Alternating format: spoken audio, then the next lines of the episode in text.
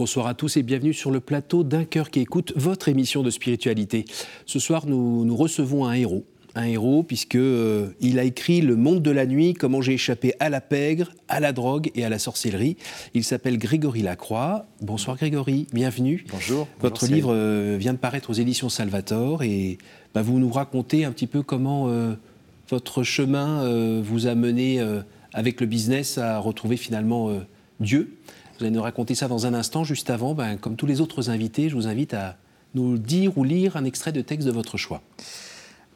Alors le premier extrait, parce que je me suis dit peut-être que je peux en choisir deux, par gourmandise spirituelle, euh, c'est une toute petite phrase des évangiles, en fait, euh, selon Saint Matthieu, chapitre 7, verset 7. Cherchez et vous trouverez. Et je trouve que ça résume parfaitement mon parcours de foi, en fait. À un moment donné, on va en parler, euh, je me suis retrouvé dans une situation catastrophique. J'ai cherché, et je n'ai pas la prétention de dire que j'ai trouvé, mais j'ai eu des débuts de réponse. Donc mon chemin de foi a vraiment commencé à partir de ce moment-là. Voilà. Et si je peux me permettre un deuxième extrait, c'est une prière à Sainte Rita, la sainte des causes désespérées, parce qu'on va, on va voir ça. Je me suis retrouvé dans une situation complètement dingue, et Sainte Rita est devenue un peu ma patronne. Voilà. Euh, Et j'ai récité très souvent des prières à Sainte Rita, Sainte Rita, au puissante Rita, avocate des causes désespérées, soulage ma peine, apaise mes tourments, je ne manquerai pas de glorifier votre nom. Sainte Rita, écoutez-moi. Sainte Rita, protégez-moi. Sainte Rita, exaucez-moi. Et là, je, je lui demandais une grâce, et puis après, un chapelet derrière pour euh, amplifier euh, ma demande d'intercession. Voilà. Alors aujourd'hui, euh, vous êtes un mari comblé avec trois enfants en bas âge, Oui, donc euh, voilà qui comble aussi vos nuits puisque oui, Voilà, oui, oui, beaucoup, beaucoup, beaucoup. voilà. Vous travaillez dans quoi aujourd'hui? Aujourd'hui, absolument rien à voir au monde de la nuit. Je travaille dans l'agriculture. Voilà, euh, je fais plusieurs contrats. euh, voilà, actuellement chez un maraîcher. Et ça présente une grande qualité, c'est d'être au contact de la création. Voilà. Et je trouve que c'est fabuleux. Alors, ça n'a pas commencé comme ça. Non, euh, quand on dévore votre livre, euh, qui est vraiment euh, un peu un livre d'aventure, sauf que c'est une histoire vraie, Oui. euh, vous démarrez, vous avez à peu près 25 ans, vous vous trouvez dans l'ouest de la France, et enfin vous vous lancez dans le business, vous Oui. rêviez de faire ça depuis longtemps, c'est racheter un endroit pour faire un salon de thé dansant. Oui. Alors en fait, je l'ai créé. J'ai pas acheté, j'avais pas un rond. enfin, voilà, j'ai démarré ça. Euh, pourquoi j'ai démarré une activité de dancing? Parce qu'en fait, euh, j'ai un frère qui est musicien hors pair, euh, mais vraiment un, un talent extraordinaire. Et du coup, en fait, c'était un projet familial. Monter un dancing, organiser des thés dansants, soirées dansantes. Plutôt parce qu'on avait une fibre musicale très forte. Voilà. Et donc ça, c'était le projet. Sauf que la réalité, on a décidé autrement. Ça, c'est un peu compliqué. Alors, au départ, vous avez fini par acheter cet euh, endroit qui était en centre-ville, qui était une ancienne boîte de nuit? Oui, c'est ça. En fait, euh, il fallait trouver un local. Et vu que je n'avais pas un rond, hors de question de faire construire un bâtiment. Et j'ai trouvé une ancienne boîte de nuit abandonnée dans le centre-ville d'une commune. euh, et je me suis dit, bah, ça doit être là. Donc, bah, on va y aller. Voilà. Et c'est parti. Et puis vous partez bille en tête, vous arrivez à, tête. à finalement avoir des portes qui s'ouvrent, des choses qui marchent, et vous pouvez lancer votre affaire. Je lance mon affaire. Euh, Le premier week-end d'ouverture a été un succès euh, considérable. Donc là, euh, je me disais, voilà, j'ai 24 ans, ma vie démarre, euh, tout va bien. J'ouvre un commerce, ça marche, j'ai la santé, c'est parti. Je suis lancé dans la vie à 400 km/h. Voilà. Et assez rapidement, ça, ça dérape. Oui, ça dérape très rapidement. En fait, en quelques mois, j'ai une succession de galères. Et voilà. puis, puis- je- puis de la vraie galère, euh, genre euh, la lumière qui tombe. euh, Oui, en fait, des grosses galères euh, insolites. Alors, en, en- en- deux niveaux se superposaient. L'insolite, une boule à facettes qui tombe sur la tête d'une cliente devant 200 clients. Et donc là, les rumeurs, voilà, oh là là, le elle n'en bâtiment. meurt pas. Non, elle ne meurt pas. En fait, euh, par chance, elle avait une, une épaisse coiffure, donc ça amortit le choc. Et euh, je me disais, oh là là, euh, ça démarre mal. Euh, des bruits bizarres un peu dans cet établissement. Bon, et euh, à côté de ça, des problèmes politiques, des problèmes administratifs qui engendrent des problèmes financiers, des problèmes judiciaires.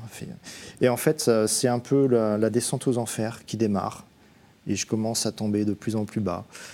Et à un moment donné, je me retrouve dans une situation tellement catastrophique que je voyais pas de solution humaine. Alors, il faut dire aussi que euh, ce qui vous fait un peu chuter, c'est des histoires un peu compliquées avec euh, des responsables euh, de la ville, des hommes d'affaires du coin. On a l'impression qu'il y a des choses trappes dans tous les coins et limite qu'il y avait un piège prémédité pour récupérer l'affaire à bon compte ou... Alors là, c'est clair, oui, pour certains.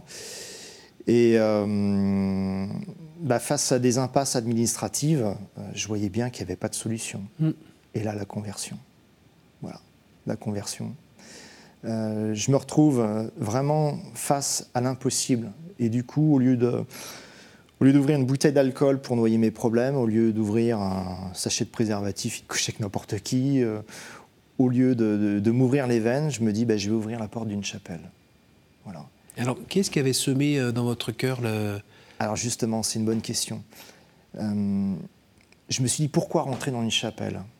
Et en fait, dans, mon adolescence, pardon, euh, il y avait eu des petits événements dans ma vie, très loin de l'église, qui me faisaient sous-entendre qu'il existait quelque chose.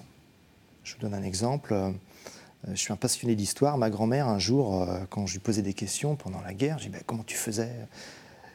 Ma grand-mère, pendant la guerre, lisait la prophétie dite de Saint Odile pour se convaincre de la victoire finale des alliés de la France sur l'Allemagne nazie, ce qui paraissait impossible en 1942. Mhm.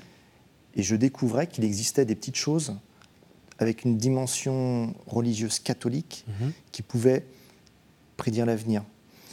Et à côté de ça, il y avait d'autres faits. Euh, j'ai mon frère qui a eu euh, une casserole d'eau bouillante qui est tombée sur son bras. Euh, et mes parents, bah, en fait, ils ont été voir une grand-mère qui priait, qui pouvait enlever le feu. alors, au nom de Jésus-Christ, qui est très important, on y reviendra peut-être tout à l'heure. Et donc je découvrais qu'il existait quelque chose, un savoir ancestral qui permettait de peut-être prédire l'avenir, mais aussi de soigner, de solutionner des problèmes à l'aide de prières. Et donc c'est peut-être ça qui en fait avait été semé dans mon cœur, des petites graines, et en fait, ça germait au moment où bah, moi j'en avais besoin face à une situation. Alors dans le livre, vous racontez, hein, c'est euh, comme Job, hein, vous criez euh, vers le ciel ah Hey Au secours, je meurs Tout s'écroule. C'est ça. Je crois que même euh, il y a votre mère qui était caution. oui, caution solidaire. Donc c'est-à-dire que si ça se cassait la figure, vous embarquiez aussi votre mère qui est vraiment la personne. Et donc la famille. Voilà. Donc, et là, alors, ce qui est étonnant, c'est que vous appelez vers Dieu. Oui. On pourrait croire que la conséquence directe, c'est que l'affaire se met tout d'un coup à tourner très très bien. Alors en fait, on pourrait croire que c'est euh, le début de la fin, mais c'est la fin du début. Pourquoi? Parce qu'en fait, ma conversion a entraîné un combat spirituel dingue. Euh, en fait, voilà, dans la réalité des choses à, l'époque, mon expert comptable me dit voilà, vous avez deux solutions. Euh, vous déposez le bilan, vous transformez votre établissement en discothèque. Mm. Comme par le passé, vous êtes dans un local qui a connu euh, le succès euh, par le passé. Et c'est les deux seules solutions. Pourquoi? Parce qu'en fait, l'organisation des thés dansants et soirées dansantes n'est pas assez rentable. Et donc, à long terme, c'est le dépôt de bilan. Donc, du coup, je me dis, bah voilà, bah, je vais transformer mon établissement en discothèque parce que j'étais quelqu'un de très orgueilleux à l'époque et je me refusais catégoriquement euh, d'entraîner mes parents dans mes galères avec bah euh, dépôt de bilan, euh, caution, enfin bon. Et vu que je n'avais pas d'argent, j'ai bricolé des trucs, j'ai demandé à un copain de me prêter du matériel parce que je ne pouvais pas le payer. Mmh.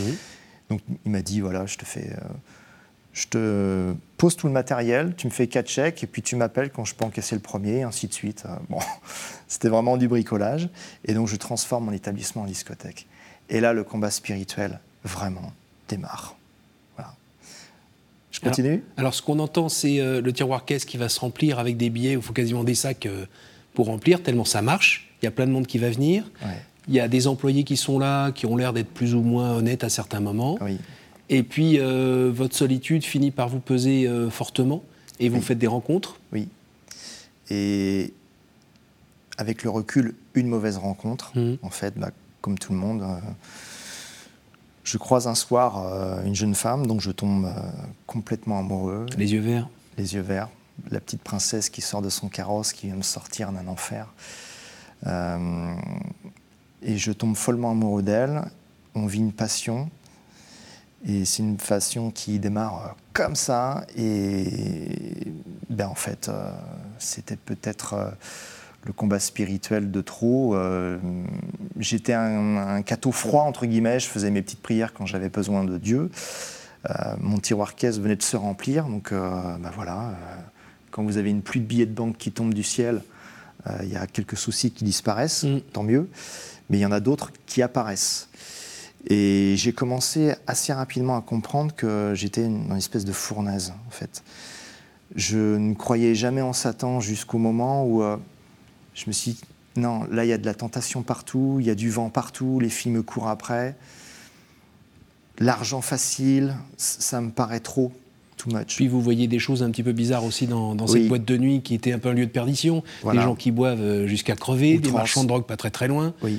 De la violence dans certains couples. Oui. Oui. Et en fait, euh, il y a eu une anecdote. Euh, deux jeunes qui sont arrivés du parking pour rentrer dans ma boîte de nuit. Et il s'arrête juste devant le boulevard qui lorgnait l'entrée de la boîte de nuit. Et là, il s'allonge, en ricanant. Il s'allonge sur la route. Et moi, je les regarde faire. Je me dis, mais enfin, s'il y a une voiture qui débarque, euh, ils sont morts, hein, ils sont morts écrasés. Et je me disais, ces deux jeunes ne sont pas fous. Donc, il y a une cause à leur bêtise. Et je me suis dit, ah, et si c'était une cause spirituelle? Et si c'était le malin qui était en train de jouer avec leur vie euh, et avec l'alcool, voilà, les abus euh. mhm. Et, c'est à partir de ce type d'anecdote que j'ai commencé à envisager sérieusement l'existence du diable. Mais pour moi, c'était peut-être oui, peut-être non. Oui, parce que vous faites, euh, vous donnez l'impression dans le livre d'être assez seul en fait. Hein. Vous êtes avec votre Bible à la rigueur, et vous êtes tout seul. Il n'y a personne d'autre de chrétien avec qui vous parlez. Voilà. Et on a l'impression que vous expérimentez les trucs et, et, que à l'intérieur de vous, il y a une tension qui se fait entre euh, ce que vous, le calme que vous trouvez à vivre en ermite dans votre boîte de nuit euh, humide. Et quand tout est éteint, on sait qu'une boîte de nuit, c'est la mort. Hein, c'est assez impressionnant. Et puis, euh, ce qui se passe avec cette fête factice, et où ça sent la mort aussi. C'est ça. Et, que finalement, vous, vous servez, vous êtes un lieu, vous, vous êtes responsable d'un lieu où ça part en sucette aussi de partout. Mmh. Parce qu'en fait, quand on est parent avec quelques adolescents, euh, c'est compliqué. Mmh. Euh, moi, j'en gérais environ 1000 le samedi soir. Mmh, Donc, euh, chaque parent peut comprendre la difficulté que je pouvais avoir. Et dans cette fournaise, en plus, il y avait l'alcool à profusion. J'ai vendu plus de 4500 bouteilles de whisky en un an. enfin, ça donne une idée. Hein. Et, je ne parle même pas des stupes, enfin, des situations complètement dingues. À que vous ne vendiez pas Non, que je ne vendais pas. Et en fait, comme j'avais vécu la conversion intégrale, mm. euh, les jeunes se comportaient face à moi au nom du verre, du vice et du saint whisky. Et moi, j'étais dans mon petit coin euh, au nom du Père, du Fils et du Saint-Esprit. Et j'en parlais à personne pour pas passer. Euh, Quand vous parlez de conversion intégrale, il y a un moment précis ah, ou oui, c'est une montée? Ça a été une montée, mais puissante en fait. Et puis j'attendais le miracle. Effectivement, bah, ça a été euh, le tiroir caisse qui s'est rempli comme ça. Hein. Ça a été euh, la manne céleste qui m'est tombée dessus. Et c'est vraiment impressionnant parce que quand on attend le miracle et qu'il se produit. Donc ça, vous l'avez vu comme un signe de Dieu? Ah oui, clairement. Qui vous a sorti euh, du, problème matériel où vous étiez et vous entraîniez les vôtres. Oui. Et la rencontre avec vraiment Jésus, oui. qui est là pour bah, vous ramasser en petits bouts, elle s'est faite quand? Elle s'est faite en fait. Euh, quand tout a explosé? quand, Un peu avant, quand je demandais euh, cherche et tu trouveras. Demandez et vous recevrez. Mmh. bah, moi je demandais, je demandais, bah, j'ai reçu. Et j'ai tellement reçu que. bon, bah ok. Et il faut juste préciser une chose c'est qu'on pourrait croire que c'est lié aussi à l'effet de nouveauté. Ou... Sauf que, j'en parle dans mon livre, il y a plein de facteurs qui faisaient que c'était pas possible. Ne serait-ce que la concurrence autour la concurrence autour. Euh, mon bâtiment était complètement désuet. Il y avait plein de trucs qui n'allaient pas. Mhm. Les gens étaient obligés de sortir pour aller aux toilettes parfois parce que mes toilettes étaient bouchées. Enfin, mhm. c'était... Je me disais, mais d'où ils viennent? Et plein de gens qui ont mis des, bâtons dans les roues. Oui, des pressions mafieuses aussi. Mhm. Et euh, là, encore une fois, j'ai crié vers le ciel pour sortir. Vous auriez pu finir avec deux balles dans le buffet, hein Oui. oui, oui, il y a eu des, des moments chauds, euh, Mhm. des courses-poursuites, des, Mhm. euh, enfin voilà. euh, Je pense avec le recul que des gens ont pu me braquer à certains moments, et bon, je m'en suis toujours sorti. Alors, on accélère un tout petit peu dans le temps. Oui. L'explosion atomique, elle se fait à quel moment Quand tout se termine? Alors, je vends ma boîte de nuit, euh, je pouvais plus en fait. Les dernières semaines, je ne pouvais plus entrer dans ma boîte de nuit. Je restais en fait sur le parking. C'est comme si le converti ne voulait plus rentrer dans la fournaise. Mhm. Voilà, clairement. Mhm. Et parfois, je restais dans mes bureaux, mais bon, euh, la fête, je la fuyais complètement. Alors, je ne suis pas du tout fêtard, loin de là. Et euh, Si, un petit étançon comme ça. oui, oui, voilà, un truc un peu soft. Bad musette Belle musette. Et, euh, et du coup, euh, la bombe atomique, en fait, je pense qu'elle est arrivée au moment où je m'y attendais le moins. Euh, J'ai quitté mon ex-compagne, dont j'étais tombé éperdument amoureux. Et là, je découvre que à partir de ce moment-là, pendant des années, je vis des trucs complètement dingues. Euh, alors, j'ai nié tous ces phénomènes pendant longtemps, Mhm. des accidents, des malheurs, des échecs, mais c'était tellement énorme que je me suis dit, bah, c'est peut-être moi qui s'invente des trucs. Sauf que, admettons sur le plan affectif, quand je rencontrais une jeune fille pour refaire ma vie, elle avait soit un cancer incurable, soit elle avait, elle avait tenté de se suicider, soit elle avait une anorexie, enfin des trucs, euh, bon, je me dis, j'ai pas de chance. Quoi. Mhm. Mais sauf Mais même que- avec le matériel, vous aviez de la poisse aussi. euh, voilà. C'est qu'en fait, à chaque fois que, que je voulais faire un truc, il y avait tout le temps un truc qui tombait, qui, qui cassait. euh, Enfin, je me dis, c'est bizarre. À cette époque-là, vous alliez à l'église régulièrement? Oui.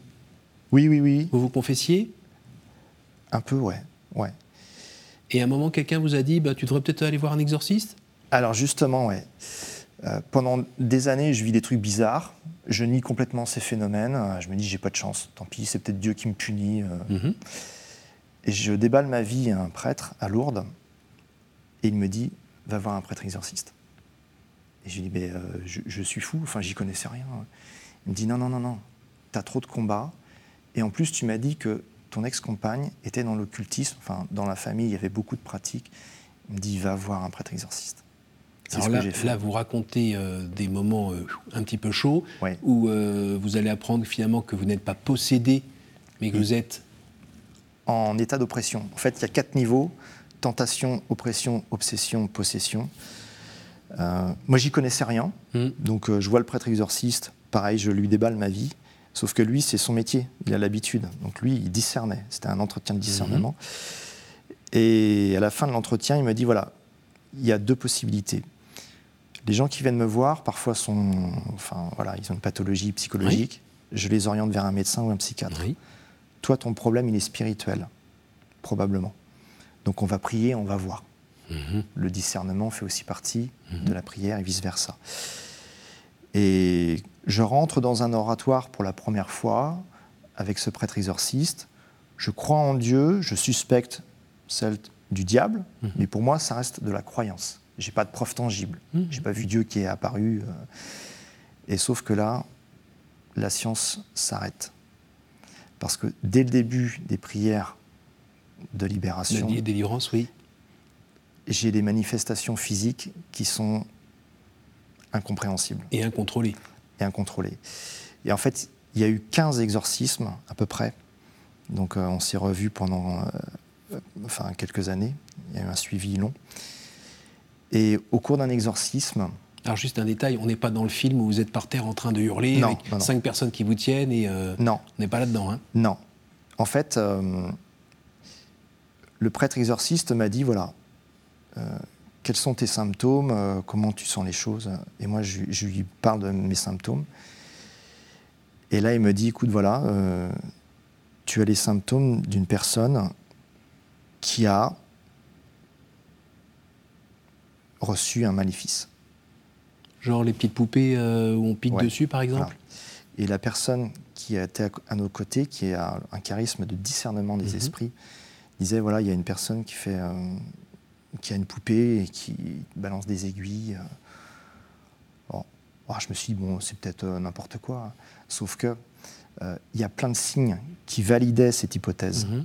Alors je vais vous en donner plusieurs, je ne sais pas combien de temps il nous reste.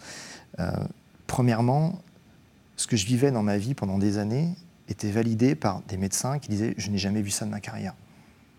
euh, je ne comprends pas, euh, c'est impossible, c'est bizarre. Euh, des électriciens qui disaient mais c'est pas possible. Normalement, vous avez acheté un truc, au bout de cinq jours, ça marche plus. Pas, enfin, mais sauf que ça arrivait tout le temps. Je prenais mon vélo, il y a une voiture qui me rentrait dedans. Enfin, Genre le mec a vraiment la poisse, quoi. Ouais, ouais, mais sauf que quand ça arrive de temps en temps, Mhm. bah, ça arrive à tout le monde d'avoir Mhm. des Des accidents. séries. Et moi, ça arrivait tout le temps, tout le temps, tout le temps. Au point où même des gens se disaient, mais euh, attends, mais euh, t'es tout le temps au mauvais endroit, au mauvais moment. Bah oui. Et donc, euh, les points de vue extérieurs faisaient que, bah oui, ça, ça mijotait un peu dans ma tête. Après, donc, euh, la femme qui a un charisme de discernement des esprits, qui était religieuse, qui n'était pas du tout dans le trip, euh, me disait, bon bah voilà, moi je sens qu'il y a une poupée d'agide. Euh, quand le prêtre exorciste orientait ses prières, esprit de malédiction, esprit de magie noire, de magie noire pardon, esprit d'envoûtement, esprit de sorcellerie. Et là, il y a des manifestations. Enfin, mes jambes se sont levées à un moment donné. Je me suis dit, mais c'est pas possible. C'est mon corps. Elles se lèvent, elles atteignent un degré impossible et elles restent en l'air. Et je dis au prêtre exorciste, mais euh, Il se passe quoi? c'est. Oh, j'ai du mal à comprendre. Et là, le prêtre exorciste, on fait une pause. Et il me dit euh, Bon, écoute, c'est normal, hein, euh, moi, c'est mon boulot. euh, mais euh, ça valide certaines hypothèses, euh, entre guillemets, bah, malheureusement fantastiques, surnaturelles, Mhm. magiques, que bah, voilà, la sorcellerie euh, est peut-être entrée dans ma vie. Et dans le livre, vous finissez par nous dire qu'il y a quelqu'un qui s'appelle Asmodée, Oui, qui est un, un démon, oui. et qui gentiment a pris un peu de place chez vous, en fait. Voilà. Et à un moment donné, au cours d'un exorcisme, donc j'avais vraiment des, des réactions importantes à ce moment-là. Et le prêtre exorciste me pose la question Qui es-tu? Et là, je réponds à ce modé. Et là, je, enfin, je voyais mes yeux, je dis Mais c'est ma voix, Mm. c'est mon corps, mais il y a quelque chose qui a parlé à ma place. Et on fait une pause encore, et je dis au prêtre exorciste Mais je dis Mais c'est pas possible. Je dis C'est quoi Asmodée Il me dit C'est un démon. Je dis Mais c'est pas possible, je n'ai jamais lu la Bible. Je sais pas ce que c'est. Enfin, si c'est un démon, je... nom-là. Mm, mm. Enfin, c'est c'est impossible. Et il me dit, bon, bah voilà, euh, les- tu as un cas d'oppression, donc tu as tous les symptômes d'une personne qui a été victime de magie noire. Euh, bah voilà, faut prier, faut prier. Alors, en gros... C'est ce que vous dites d'ailleurs dans le livre, hein, c'est Oui. que ça va pas, ça se règle pas forcément en deux secondes, Non, non, ça se règle avec le temps Oui. et la prière. Et la prière, c'est quoi? C'est donc prier régulièrement, aller à la messe, se confesser, Oui. jeûner assez souvent? oui, Et, et c'est là où euh, on peut essayer de, de contrecarrer, oui, avec l'aide de Dieu, euh, le maléfice qui a pu. euh, voilà. voilà, c'est ça. Hein. Et C'est à peu près ça. Je dis au prêtre exorciste, bon écoutez, voilà, euh, maintenant je connais mon ennemi. Mm. En fait, c'est l'ennemi de tous les hommes, mais il y en a qui le savent, d'autres qui ne le savent pas, Mhm. et de moins en moins en fait. Et qu'est-ce qu'il faut faire pour qu'il parte quoi Et il m'a dit, c'est très simple. Un, confession, confession mensuelle. Deux, l'Eucharistie le plus souvent possible. Mhm. Trois, le chapelet tous les jours. Quatre, le jeûne le plus souvent possible. Et cinq, lecture de la parole de Dieu. Il dit à un moment donné, ça va dégager. Et donc je me suis mis à, on va dire, à avoir un mi-temps avec Jésus, où euh, j'ai vraiment euh, commencé à fréquenter très souvent les, sacrements, euh, la prière, et en fait c'est ce qui permet de se libérer intégralement. Alors, on arrive, euh, hélas, déjà à la fin de cette émission. Oui. Euh, pour en savoir plus, évidemment, j'invite les gens à, à- à lire ce livre-là. Euh, votre message, en fait, et votre témoignage, parce que vous donnez aussi, je crois, des témoignages un peu partout. Oui. Alors, je l'ai bien noté, hein, c'est de partager vos connaissances sur les dérives festives et spirituelles. Oui, Parce que ben, vous avez vu, et puis vous avez expérimenté.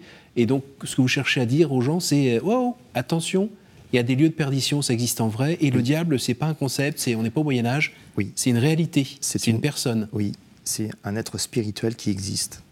Alors on y croit, on n'y croit pas. Moi, ce que j'ai vécu fait que ça valide son existence, mais je dois témoigner. Et en fait, j'ai reçu un appel du Seigneur qui est très clair. Ce que tu as vécu est un patrimoine vivant, il faut le mettre à la disposition de la communauté chrétienne. Donc j'ai été appelé à témoigner, c'est clair, net et précis. Donc je dois témoigner pour dénoncer les dérives Mhm. festives, mhm. sexe, alcool, drogue et tout ce qui tourne autour, mhm. et les dérives spirituelles, tout ce qui est lié à l'occultisme. Par rapport à mon passé, c'est un devoir. Voilà.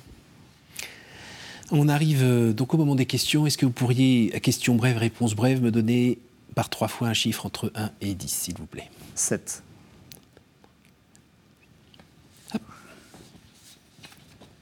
Quelle est la dernière fois où vous avez reconnu l'action du Christ dans votre vie? Ah, Bonne question. Mais il y a vraiment un événement qui arrive, la naissance euh, de ma dernière fille. Là, c'est vraiment un bonheur qui arrive. Et, euh, voilà, c'est énorme. Un autre chiffre? Euh, 13. J'ai pas. 10. Qu'aimeriez-vous avoir vécu avant de mourir? Voir la Sainte Vierge. Et un dernier Deux. Si vous pouviez revenir en arrière et changer quelque chose dans votre vie, que feriez-vous? Rien. Pourquoi? Parce que je pense qu'en fait, euh, il faut découvrir le mal pour trouver le bien. Il faut passer par les ténèbres pour voir la lumière. Et en fait, j'étais dans un, environnement vraiment euh, malsain. Et j'ai découvert par hasard que en fait, l'acronyme de sexe, alcool, drogue, donc la première lettre, c'est S-A-D. Et les gens que je croisais le samedi soir, ils étaient tristes, sad. Ça veut dire triste en anglais. Et moi, dans le Christ, j'ai trouvé le bonheur durable et véritable. Voilà. Merci beaucoup Grégory, merci, beaucoup d'être venu, merci pour ce livre. Euh, on invite euh, les parents et les plus jeunes aussi à le lire. Oui, les ados surtout. Pour euh, voilà, savoir un peu où est-ce qu'ils mettent les pieds. Merci à vous tous pour votre fidélité. Je vous invite à, retrouver ce, témoignage sur notre site www.ktotv.com et évidemment en parler autour de vous. Il n'y a pas de mal à faire du bien en fait. Bonne soirée, à la semaine prochaine.